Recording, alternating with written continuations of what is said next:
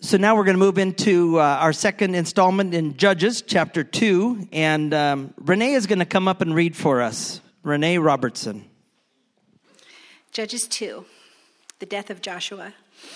When Joshua dismissed the people, the people of Israel went to each, went each into his own inheritance to take possession of the land.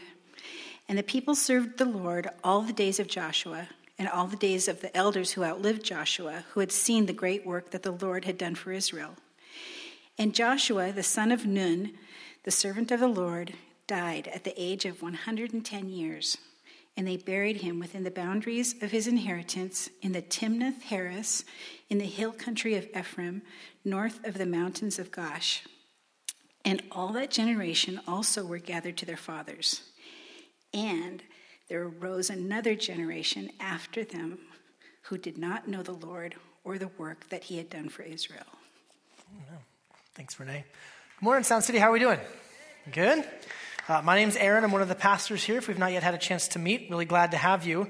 Uh, let me just say something real quickly as we're thinking about next week praying for uh, that team that's going to Mexico. I, I'm just excited and overjoyed that uh, as a church that's just barely over two years old, we're getting to send our first international mission team, mission trip. And uh, when Pastor Doug and I were talking over a year ago, year and a half ago, he was describing to me uh, this place that he and his family had been going for years and years. And and down in Mexico, and they've got a, an orphanage, and they've got a school, and they've got a Bible school, and they've got a kind of a care center, and they've got a clinic, and they do all this work. And he started describing it to me, and I'm kind of shaking my head. And he go, I, I said, "Where, where exactly is that?" He goes, "Oh, it's in the, it's in the Baja Peninsula, a little town called." And I cut him off and said, "Vicente Guerrero."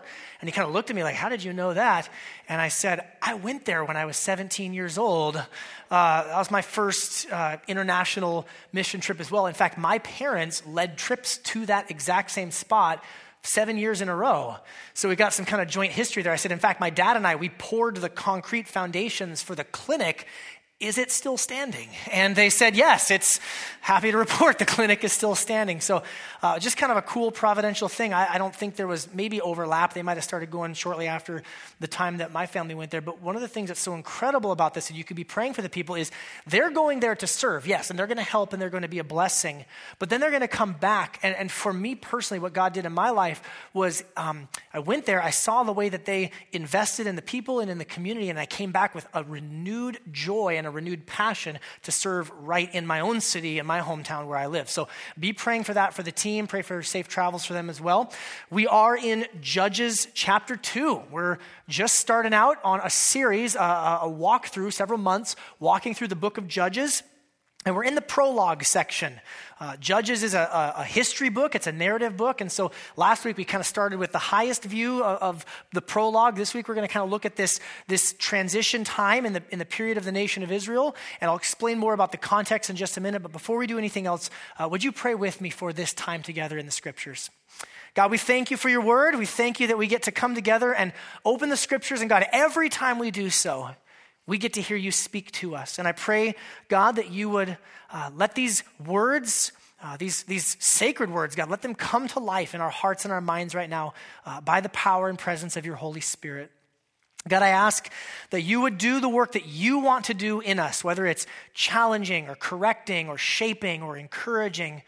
God, whatever you want to do, we, we ask that you would do that work. And God, would you help me to only teach that which is in line of the truth of your word. And may all this be for Jesus' glory. It's in his name we pray. Everyone said, Amen.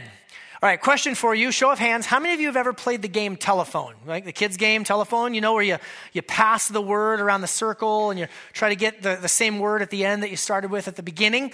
Uh, I have uh, six kids now this week. Uh, the number's always changing, but this week, uh, my family, we do foster care, so that's not a weird thing. It's just normal. The, the number changes, but uh, six kids, and so sometimes we'll play, you know, that game of telephone, we'll pass the word around, and, uh, you know, I've got some kids that it just, it's really hard because, uh, like one kid in particular, he, he can't pronounce his R's very well. So you try to pronounce the word, and like, it always gets messed up. And I've got that, I've got that one other kid, like nobody ever knows what the word is because when she whispers, like your, her lips are touching your ear, and that's a just a really unpleasant sensation. Like, I don't know what the word is, but you need to go into a different room right now because it's terrible. And then I've got that other kid. The only time we ever get it right is the one kid because she doesn't know how to whisper. She just says it out loud. I'm like, puppy. I'm like, the neighbors just heard that, okay? Like everybody heard that.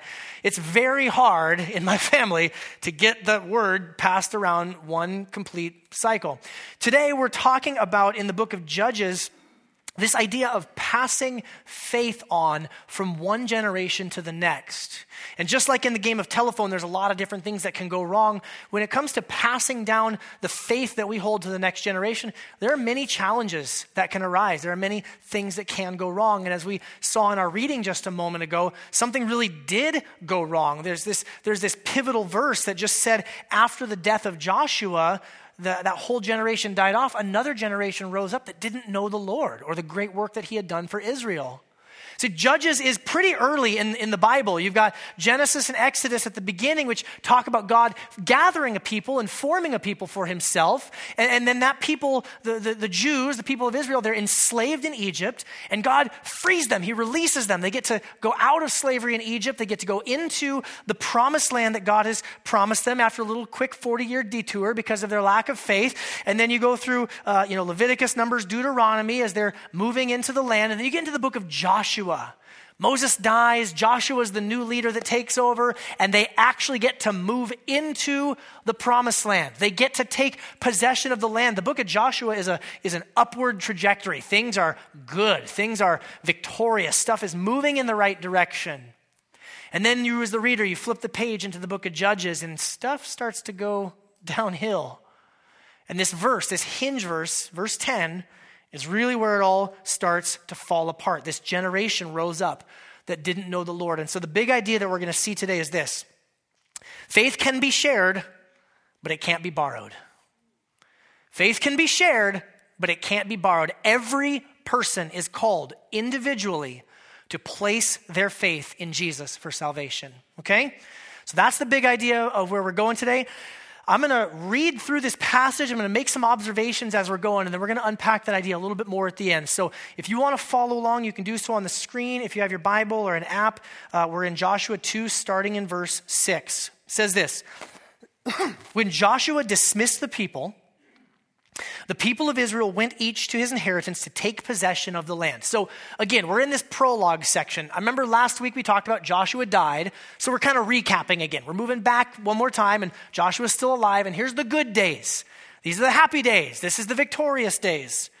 All the people, they're taking possession of the land, this promised land that God gave to his people. And the people served the Lord all the days of Joshua and all the days of the elders who outlived Joshua, who had seen all the great work that the Lord had done for Israel. You think about some of that great work. If you read the book of Joshua, it starts with God parting the waters of the Jordan River. It's almost like a repeat performance when he parted the waters of the Red Sea. He parts the waters of the Jordan River. The people get to move into the promised land. There was this whole situation with Jericho and the walls came a tumbling down, right? You guys remember those stories? They had seen God do some remarkable things on their behalf. Verse 8 Joshua the son of Nun the servant of the Lord, died at the age of 110 years. That's a man's man right there, leading the people till he's 110 years old. I just imagine, this is not biblical, but it's just my imagination, that he's like 105 and still challenging the young dudes to arm wrestling contests, right? And they buried him within the boundaries of his inheritance in the Timnath Heres in the hill country of Ephraim, north of the mountain of Gaash. And here's our hinge verse again, verse 10. All that generation were also gathered to their fathers. That's a poetic way of saying they all died. And there arose another generation after them who did not know the Lord or the work that he had done for Israel. If you, if you have your Bible or you're taking notes, underline that, highlight that verse. We're going to come back to that again. I want to keep going through the passage, though, before we dive deep on that. Verse 11, here's, here's where things really start to go wrong. And the people of Israel did what was evil in the sight of the Lord and served the Baals. And they abandoned the Lord. That's a strong word, abandoned. The God of their fathers who had brought them out of the land of Egypt. they went after other gods from among the gods of the people who were around them and bowed down to them, and they provoked the Lord to anger. They abandoned the Lord and served the Baals and the Ashtaroth. Now, let me just pause for a moment here because you know, when we're reading these, these, these, books of the Bible, particularly if you're new to the Bible or a little bit unfamiliar with the Bible, uh, especially if you're unfamiliar to the Old Testament and some of these stories, you come across a sentence like that they served the Baals and the Ashtoreth. What in the heck does that mean? What in the world is a Baal or an Ashtoreth? Well, I'm glad you asked. I'm here to answer your questions for you, okay?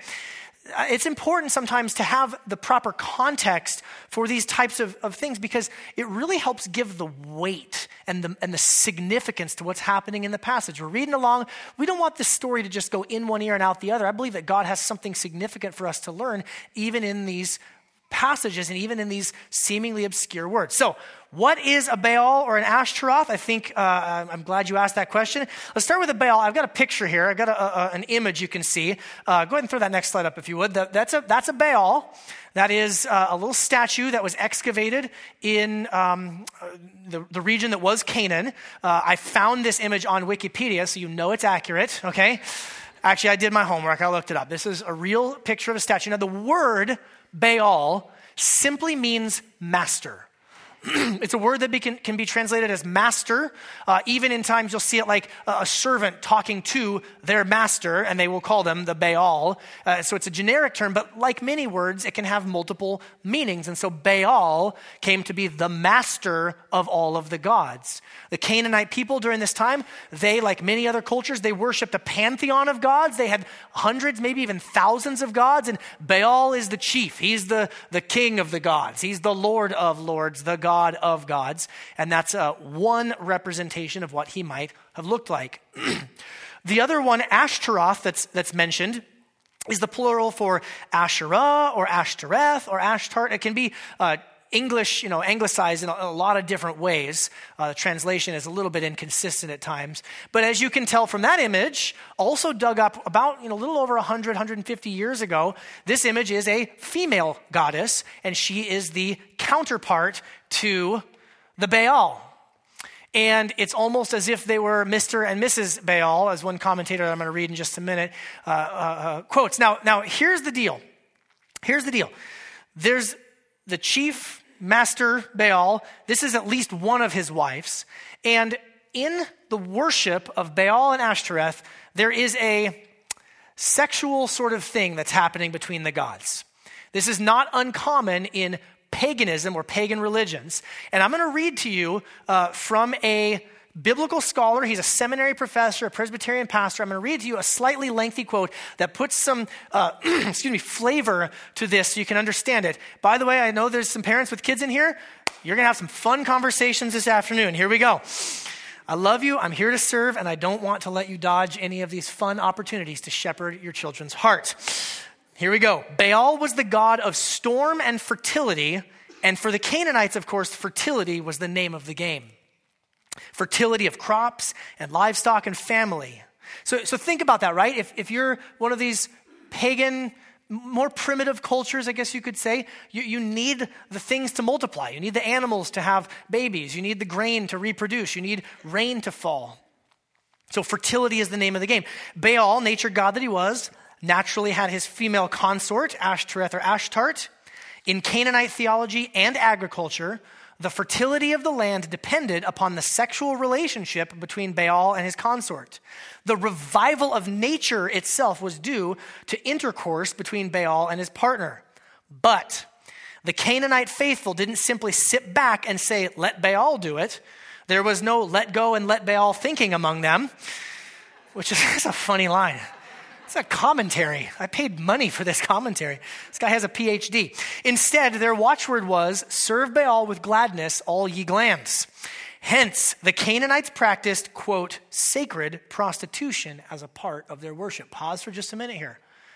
This helps give some, uh, uh, some context as to why the Lord is upset that his people are following in this worship. You, you start to see this? The picture becoming clearer? A Canaanite man, for instance, would go to a Baal shrine and have intercourse with one of the sacred prostitutes serving there. The man would fulfill Baal's role and the woman Ashtart's. And the idea was that this would, would, would encourage the divine couple, Mr. and Mrs. Baal, to do their thing. And thus the rain, grain, wine, and oil would flow again. Through sacred prostitution, it was possible to assist, to encourage, and bring on the great orgasm of Baal in the sky. Thus, Baal would make all things new. However, nothing would happen unless the fertility powers were properly worshiped. Here, incidentally, is the great divide between paganism and biblical faith. In paganism, the gods must be coerced rather than trusted. Okay, Whew, you're feeling it now, right? I'm just quoting what the PhD said, okay? Listen, now you go to that line in the book of Judges, you have a little bit more context for it. You understand why this is such a big deal. You can understand why the God of the Bible, who said, I've loved you, I've saved you, I've called you out of Egypt, I've called you to be my people, I've given you a land, why he would be rightly angry that the people are turning to this type of worship. It isn't just that they wanted to decorate their house with statues, it's that they are actually defacing the image of God by using their bodies, by using their sexuality in a way that was not part of God's intended purpose for us as human beings. It's a weighty thing. It's a weighty thing. Now, some of us might be tempted to think, hey, this is 21st century America. We're Westerners. We're, we're pretty progressive. We're mostly secularized. We don't do a lot of idolatry in our culture. Nobody has a shrine they go to. They're not engaging in this type of quote unquote sacred worship. We don't have statues on our mantelpiece. Well, that's not really the point. See, in the Bible, idolatry isn't about statues. In the Bible, idolatry is about the heart. Let me talk to you about idolatry for a moment. First, first definition of idolatry I'll give you is idolatry is the worship of any person or thing besides God. And worship meaning adoration and, and giving yourself to and, and pouring yourself out for and, and praising. Let me ask you do you know anyone that worships other things, that adores other things more than God? Let me ask you I'm, I'm, I'm, going to guess that the majority of you in this room are Christians who love Jesus and believe the Bible. Have you ever found yourself loving and adoring something more than God? Second, we could define idolatry as giving ultimate significance to anything besides God. Use a, a classic example, uh, you know, fill in the blank. If I just had, fill in the blank, then my life would have meaning. Then I'd be happy. Then I would be complete, right? In our day and age, the great myth, the great religious significance that's given to us, particularly by Hollywood, is that it is in the romantic relationship. If we just had the right romantic relationship, then we would be whole, then we would be complete, right? In, in the, you know, the famous line, you complete me. As though we're somehow incomplete image bearers of God for those of you who are unmarried. I'm sorry, Hollywood doesn't think you're complete. But the Bible would say that if you give something that ultimate place of significance, that ultimate place of meaning, this is what I need to be happy, this is what I need to be complete, well, then you're actually engaging in idolatry. So again, I ask you, do you know, know anyone, that, anyone that's ever done that? Have you yourself ever thought that way? Have you yourself ever been tempted to say, if I just had that promotion, if I just had that house or that car, if I just had that right romantic relationship, if I just had those perfect kids, if I just had, well, fill in the blank. Another definition of idolatry, or a complementary uh, definition, thirdly, would be an intense relationship that ultimately leaves us empty and unfulfilled. I'm skipping down a little bit. In the verses I just read, it said that they went after other gods. If you skip down to verse 17, it says that they whored after or prostituted themselves after other gods. The thing about that relationship, that, the, that word being used, is a strong word, strong language. But what it shows us is that it's a transactional type of love. In real love, it is about the giving of oneself to another. But when that word prostitution is used, it's about the taking from someone else for one own, one's own pleasure. So when we worship false gods, A, it's akin to adultery that breaks the heart of God. And B, it leaves us unfulfilled and unsatisfied because we're trying to take from something and it's not going to satisfy us. We need the pure, sacrificial, giving love of God to satisfy our hearts. Amen? So that's idolatry. Again, looking at those three definitions.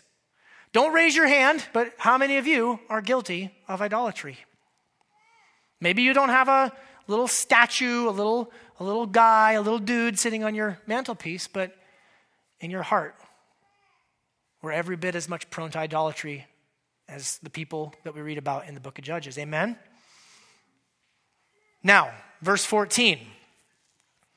So the anger of the Lord was kindled against Israel, and he gave them over to plunderers who plundered them, and he sold them into the hand of their surrounding enemies so that they could no longer withstand their enemies. Whenever they marched out, the hand of the Lord was against them for harm for as the Lord had warned and as the Lord had sworn to them, and they were in terrible distress. Wow. Feel good Bible verse of the year, right? Some of you are right now, ooh, I got to put that on my Christmas card next year, right? Like, these are ones that don't get put on mouse pads or coffee cups. You never see this one scrolling at the top of a website. What do we do with a passage like this? What do we do with a, a strong word of God's anger and God's discipline and God's judgment? I think we can see pretty clearly two things from these verses here. The first is as the Lord had warned and as the Lord had sworn to them. First of all, when we see this type of discipline coming, and we see the type of anger coming from the Lord, it is God being consistent and trustworthy. When God formed the people of Israel. He made a covenant with them. He said, I will be your God. I will love you. I will protect you. I will take care of you. I'll provide for everything that you need. Your role is to worship me alone and don't serve the other gods. And God actually said in his covenant with Israel, you can go read all of this in, in Deuteronomy and Exodus. He says, don't worship foreign gods. Don't follow after their ways or there will be consequences. You'll be given over to the hands of the other nations. Now, God, how many of you know God is very patient? God is very uh, uh, slow to anger, the Bible says repeatedly, but there is a limit to where God says, you know what, I have given you grace upon grace upon grace upon patience upon patience, but I have to be faithful to what I said. Our God is the same yesterday, today, and forever. And that's a very good thing because it means, unlike us, he can be trusted. Here's what one scholar uh, commentator says this. He says, Yahweh, God, responds to Israel's idolatry with righteous indignation. They provoked Yahweh to anger. Yahweh's response, however, is not an out of control emotional outburst that is somehow beneath a deity. Rather, his anger, here it is, is faithfulness to his word. He sells Israel into the hands of their enemies because if he does not do so, he will be as faithless as they have been. Yahweh keeps his word and establishes the glory of his justice. So you need to see this as a good thing that God is faithful. But the other thing that we can see pretty clearly from this passage is that God cares deeply about his people that God loves his people. Listen, if God didn't love his people, what he would do then is just write them off. Oh, they broke the covenant? Oh, they want to worship those gods? Well, you win some, you lose some. Wash my hands, try again. No, God says, I'm, I'm, I'm deeply grieved. I'm deeply upset. And we can actually see that, that his anger is actually an expression of his love and his care. Tim Keller, who I've quoted before and probably will quote again, says this God's anger is not opposed to his love, it is the expression of it. It is because he loves his people and cares about his relationship with them that he responds with right anger when they turn from him and prostitute themselves. His anger is that of the innocent, jilted lover, but his love is that of the wonderfully forgiving husband. Which leads me right to verse 16. Then the Lord raised up judges. Time out. Okay. If this had been the story of Yah Aaron or Yah any of you, I don't know that verse 16 would have been there if we'd gone from verse 14 to verse 16. Oh, and they, they followed after other gods, they worshiped them, the anger of the Lord was kindled. What, is, what does Yahweh do? God says he raised up judges, he raised up deliverers. That if it had been Yah Aaron, it would have been, and then the Lord dropped boulders on each of their heads and moved on, right? Like, I'm just being honest. It's good news. There's always good news to be found, even in the most painful and difficult of times. Listen, our God is the kind of God who always takes action to seek and save his people when they're, when they're lost. Is that good news to you this morning? So, so don't let that, that grace in the, those words pass you by. The Lord raised up judges who saved them out of the hand of those who plundered them. Yet they did not listen to their judges, for they whored after other gods and bowed down to them. They soon turned aside from the way in which their fathers had walked, who had obeyed the commandments of the Lord, and they did not do so.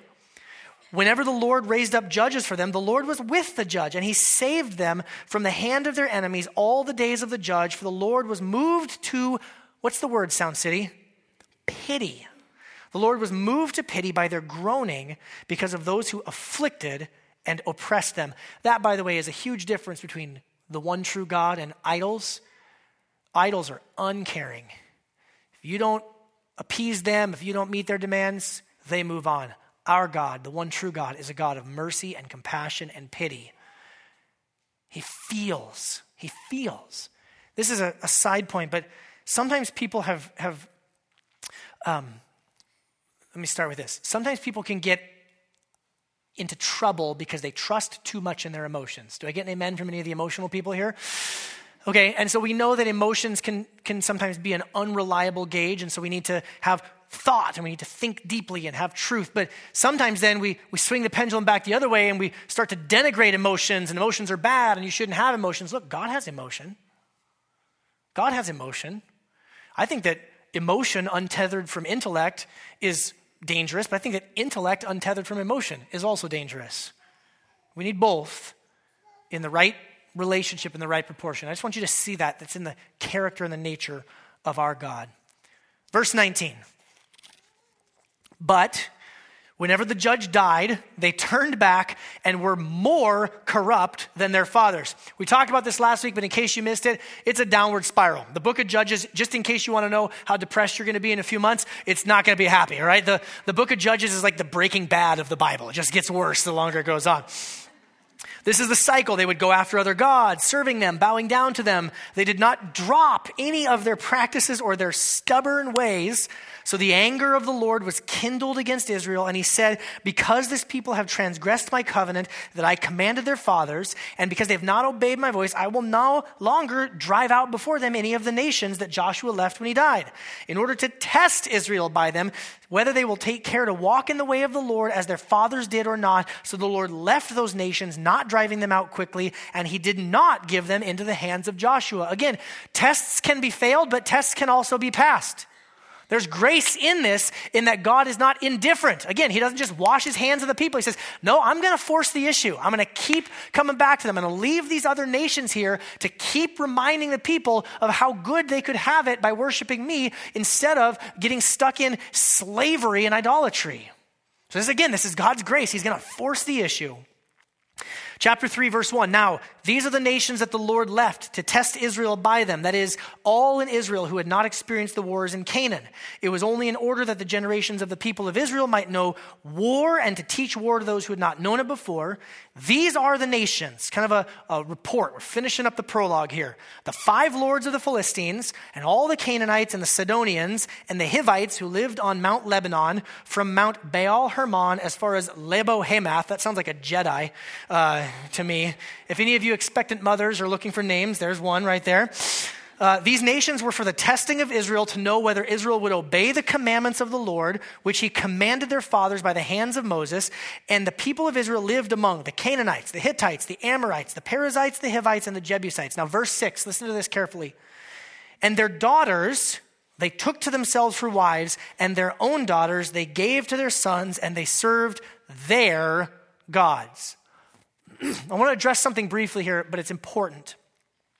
There have been times throughout the history of the Christian church, particularly in the United States of America, where this verse and others like it in the Old Testament, there are many, have been used to justify an attitude against racially mixed marriages. People have pointed to verses like this and said, See, God doesn't like it when people of different ethnicities or different races marry. I need you to understand a couple of things. Just because something is reported in the Bible doesn't mean that we're supposed to just automatically follow it or not follow it. Also, there are things in the scripture that maybe are a little unclear. And the principle is whenever we come to something that's unclear in the scripture, we interpret scripture by scripture. We look to other points in the scripture to see what the Bible has to say. And I can tell you this as I read through the Old Testament, I see examples of people like uh, Moses marrying the, the Kenite woman and her whole family being adopted in, non Jews being adopted in to the family of Israel. We actually read about them last week in chapter one that they got to enjoy the blessings of the land right alongside the Israelites. Read about stories in the book of Joshua where Rahab, the woman from Jericho, the prostitute that welcomed the spies, she was saved from the destruction of the city. She was adopted into the family of Israel, became part of their people. I read about stories coming up in the book of Ruth. We're going to study Ruth in May as kind of a pause to Judges because it happens during this time. Ruth, a Moabitess, a foreigner, marries Boaz, a good Jewish man, follows and worships the one true God of Israel, becomes an ancestor of King David and of Jesus Christ himself. So, friends, this cannot be about God's opposition to interracial marriage. This has everything to do with worship. It has everything to do with who will you remain devoted to? I also know that it has nothing to do with racially mixed marriages because if you flip to the very end of the book in Revelation, it says that Jesus is going to have a bride made up of people from every nation, tribe, and tongue. So that is great news. There's a, a racially inclusive marriage at the end of the book. This has everything to do with faithfulness in worship to God. And in my time as a pastor, even in my time as a Christian, I have seen at times people in idolatry say, Yeah, but I'm just so lonely. I'm just so alone. I will just, I will marry anybody. Bible believing Christians, people who follow Jesus, end up marrying a non Christian, and guess who ends up compromising? Guess who ends up having to slide? Guess who ends up having to give in? If there's anybody here who's you're not yet married, you desire to be married, you're having a hard time finding that good Christian man, that good Christian woman, just hold out. Do it God's way. Don't settle for the ease and convenience of, oh, this will be, this will be better. Do it God's way. I, have I've yet to see it go well. I've yet to see it go well. I'm not saying God can't do miracles. I'm not saying that uh, people, even in this room, you know, you got saved because you started dating a Christian. God is sovereign over all things. And he often works through foolish people doing foolish things. But I'm just saying, trust God on this. All right, we clear? That wasn't awkward enough, let's just keep going here. Uh, I was telling the team this morning, like, look, we're going to deal with God's sovereignty and salvation. We're going to deal with, you know, all this, you know, stuff about passing on faith. Going to deal with the sexual worship of Baals, and oh yeah, interracial marriage. So it's just another Sunday at Sound City Bible Church. Don't worry about it. And they're like, sounds good. You you go do that, Aaron. Okay. Here's here's where I want to here's where I want to turn our attention for the last few minutes here we have. When we read this story, that's the end of the prologue. We're going to kind of move into individual stories of the judges here, but we, we finish this story. We're kind of left with this question like, what in the heck happened? How did we go from, at the beginning of chapter two, this, this really glowing description of this generation? They loved God, they, they were faithful to God, they knew Him, they knew His ways, to this generation that just did not know the Lord. In fact, that word to know uh, you, you, those of you who are familiar with the Old Testament, you know that the word to know, it means more than just intellectual knowledge. It means relational and experiential knowledge. In fact, it'll even say things like, you know, a man knew his wife and then they had a baby. Like, whoa, okay, that's, uh, I don't think it was just his mind that he was using. So, uh, knowing is a relational term, it's an intimate term. And so when the author of Judges is saying that this generation did not know the Lord, what it's saying is they did not have relationship with God. So what happened? What happened? How does this, how does this happen where, where people are following God and then they don't pass off their faith to the next generation? Well, let me, let me offer you this morning four observations that are, are biblical truths that we need to learn how to hold intention. And this is going to be challenging. Some of you are going to be like, yeah, I really like this one. I really don't like that second one. The third one's okay. That fourth one really stresses me out. And, and the, the idea here is these are all biblical truths. And it's going to be really hard for us to understand exactly how they all work together, but we know that in God's sovereignty, they do. So let me share with you these four things, It's kind of a biblical survey, if you will. The first one is this Parents, you hold the primary place of responsibility for the spiritual formation of your children. When I was a kid, uh, my parents became Christians when I was about three years old. I quite literally grew up in church. I had many wonderful Sunday school teachers who I'm thankful for, many wonderful people, adults, friends, uh, older kids in the church community that told me about Jesus. Uh, I, I, went for a few years, anyways, to a private Christian school. I had teachers who did things like pray for me. I had my 10th grade English teacher gave me a copy of Mere Christianity by C.S. Lewis because I wouldn't stop talking and getting detention in her class. And so she said, I need to fill this kid's mind with something good so that when he talks, hopefully something good eventually comes out. Side note, years later, when I became a pastor, I was a worship pastor at church, she was a member of that church. And so I went from being her student in 10th grade to being one of her pastors. That was weird. But, but I had these people in my life who, who poured into me, who invested in me. But at the end of the day, by God's grace, I can say that it was my parents who most consistently talked about Jesus to me, read the Bible to me. In fact, when my dad got saved, I was three years old. We read the kids' Bible together for the first couple years because that's about all that his mind could understand at the time. He, he learned about the Bible, learned about Jesus by reading the kids' Bible to me. If you are a parent of a child, I'm so glad that you're here. We, we love our kids' ministry. We love all the volunteers that are serving in there. Maybe you've got your kids in private Christian school, but hear me on this. It is your job to teach them about Jesus. You have the primary place of responsibility. We see that in, in, passages like Deuteronomy 11, 18 through 21, where it talks about, hey, you need to teach these words that I'm giving you to your kids. You need to write them on the doorposts of your house. You need to talk about them when you wake up in the morning and when you go to bed at night. You need to, when you, when you come back home, when you leave your home, you just need to talk with your kids all the time about the ways of the Lord. So, parents, hear me on this. You've got a big job to do. You've got a big job to do. You have a responsibility to share that faith with your children, if we're going to see that legacy of faith passed on to the next generation. I had a conversation with a man uh, just recently, a member of our church, who said that he's a fifth generation Christian. He has parents, grandparents, great grandparents, great great grandparents. They can trace a legacy of faith. Praise God for that. Maybe you're maybe you're the first one. Maybe your parents were not believers and, and now you're a believer in Jesus. Well, guess what? You're, you're starting a new chain. You're the first link in, in, a new chain of faithfulness to Jesus. And I want to urge you, take that responsibility seriously. Don't pass it off on somebody else. Even, even as I go to my second point here, which is that others, all of us have a responsibility. Let me, let me back up for one second here, real quick. I, I want to get to this, but, but I need you to understand here's some ways that parents can fail, okay? Can we just real talk for a moment? Parents, is a church. We're going to be honest with each other. The first way that parents can fail is by being legalistic. Parents can be legalistic. It's all rules and no relationship. It's all do this and no well, why. Talks about in Ephesians, actually also in Colossians, the Apostle Paul writes Parents, do not exasperate your children, do not provoke them to anger. They're children. Proverbs says that foolishness is bound up in the heart of a child, so you should just expect foolishness, okay? Why are you being so foolish? Because they're a kid. And God put you in their life to help teach them and to train them. Don't go into legalism. If that's one ditch on the other side of the road, the other ditch is, secondly, license. No rules, no boundaries, no instruction. Oh, my parents left me to figure it out. I turned out okay. I'm going to let them figure it out. No, Proverbs says you're to train a child in the way that they should go.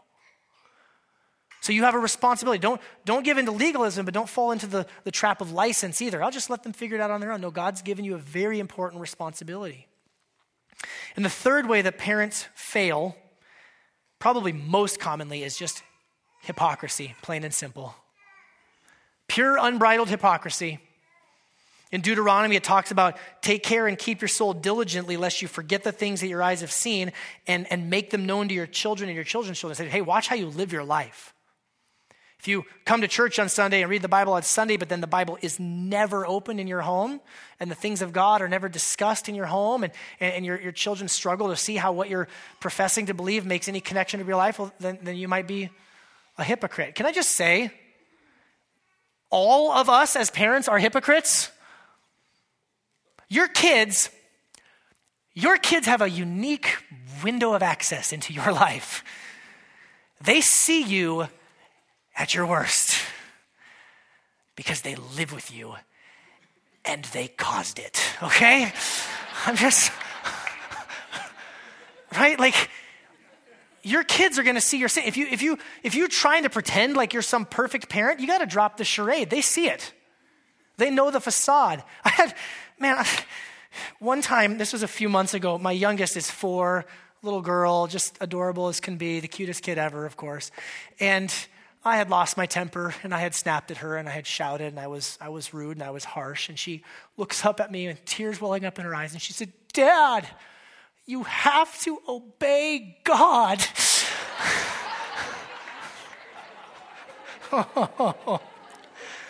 like, seriously? Oh. Nothing will humble you more than having to get down on one knee and look a kid in the eye and say, I sinned and I'm sorry and that was wrong. And I need God's grace and I need God's forgiveness in my life too. Parents, do you repent to your children? Are you the lead repenter in your family? I screwed up. I need God's forgiveness.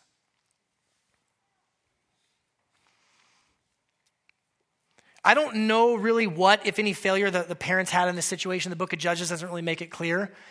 This is my guess. Uh, this is not, you know, scriptural truth. This is my, my hypothesis is the parents had experienced a lot of success. They're moving in, they've got prosperity, they're doing well. My guess is they probably spoiled their kids. They probably went a little bit too much towards license. That's just my theory. I can't, you know, doggedly defend that, but it, it seems like maybe that was what happened, where they're prosperous and then they just kind of let things play out. I don't know. Take that for what it's worth. Here's the second thing I want you guys to see. As I mentioned just a moment ago, it's not just parents, but every Christian has a responsibility to share the gospel with the next generation. So, all of you people who are not parents, you just checked out for a minute. Gotcha. Here we go. Every Christian has a responsibility to share the gospel with the next generation. In Romans 10, for example, the Apostle Paul is saying, How are they going to believe unless someone comes and communicates the message? And how are, how are they, somebody going to you know, preach unless they're sent? He's saying, you know, it's, it's important for all of us to share the good news of the gospel, not just with, with everyone, but in particular with children. We see this in, in the book of Matthew where Jesus is, is ministering and he's preaching. It says that kids are trying to get to him. I love that kids loved Jesus because that means he wasn't wasn't a grouch. I mean, kids don't like grouches, and so they're coming to Jesus. You do the math. But the disciples are stopping them. They're saying, like, no, you know, you stay away from Jesus. He's big, busy, and important. And Jesus said, you better let those kids come to me. I want those kids. I love those kids. And so those disciples, many, most, all of them were not themselves parents, but they had a responsibility to help point those children to Jesus. I want to just take a moment and sincerely thank and even brag on all of those of you who serve our children and our students in our kids and our, our youth ministry.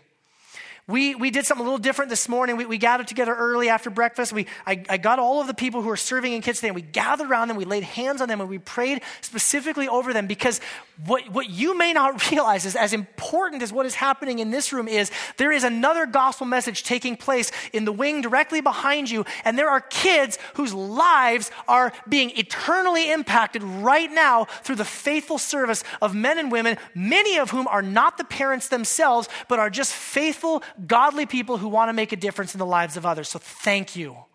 And if you don't already do so, not only should you shake their hands and pray for those volunteers, but you should give them $20 bills, okay? That's just a suggestion. Kids ministry volunteers just shot through the roof, man. Engagement is at an all time high. I, I just want you to understand even those of you who are not parents, maybe you're an empty nester, maybe you're not yet married, maybe you're a married couple, but you don't have children of your own.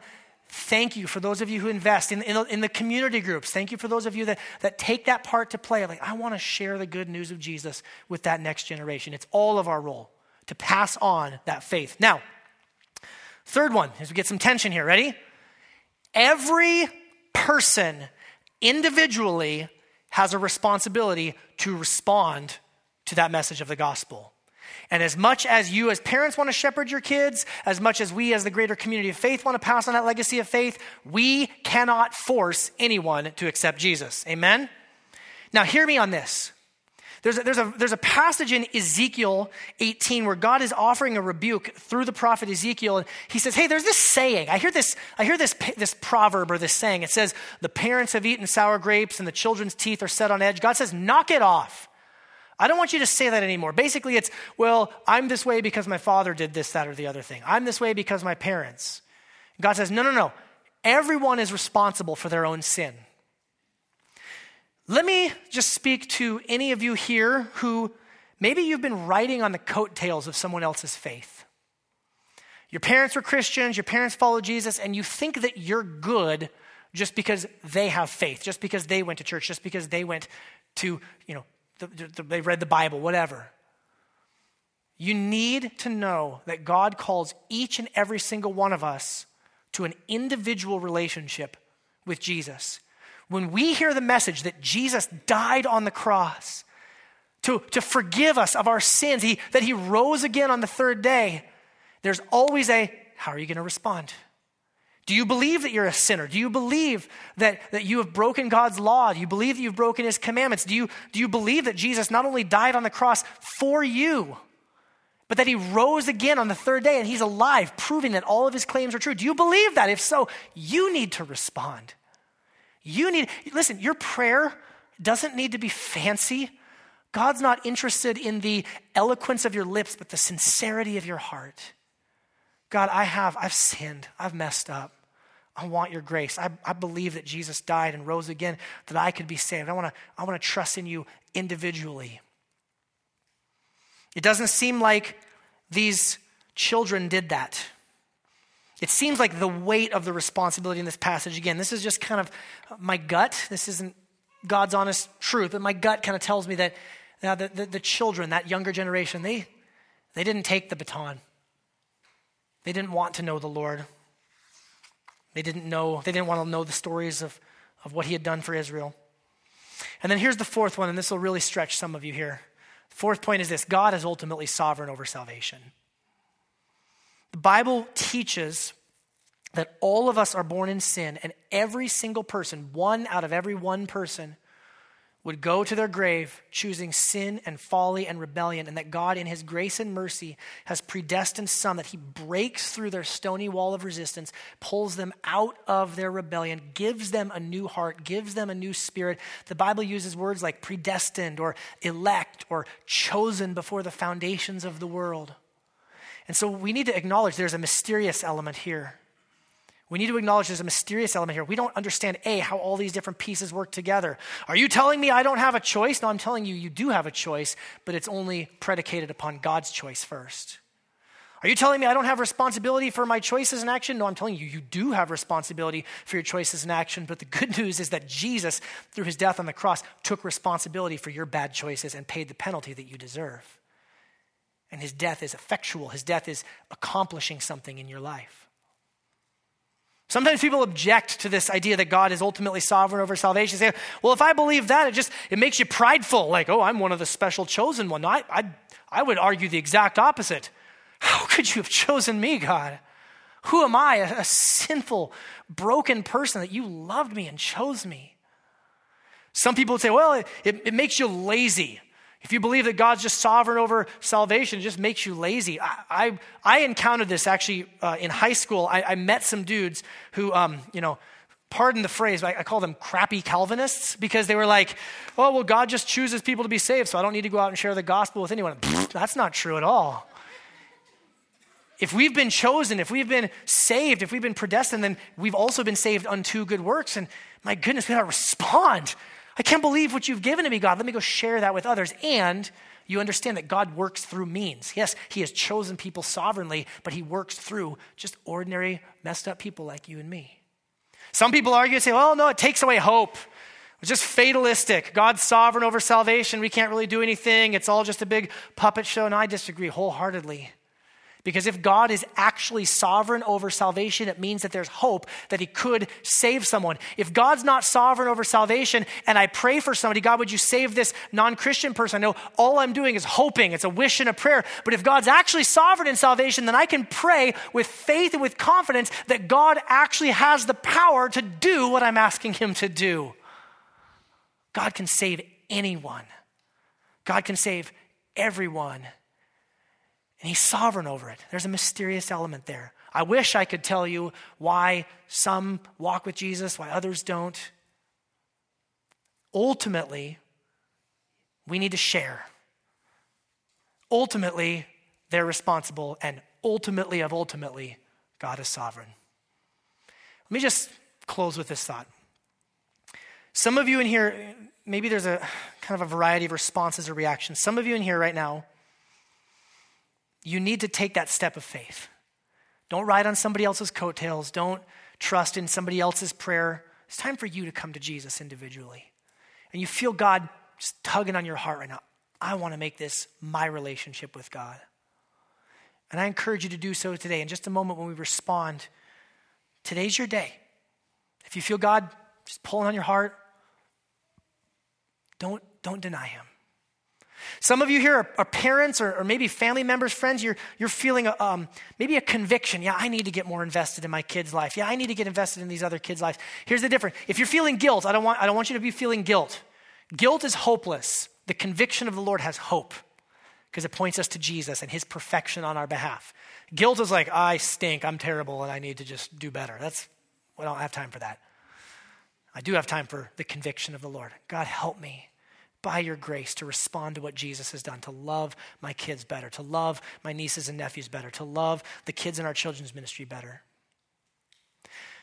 And maybe lastly, some of you maybe are here today and you're feeling a little bit of discouragement or despair because you have older children who, for whatever reason or another, are not walking with the Lord.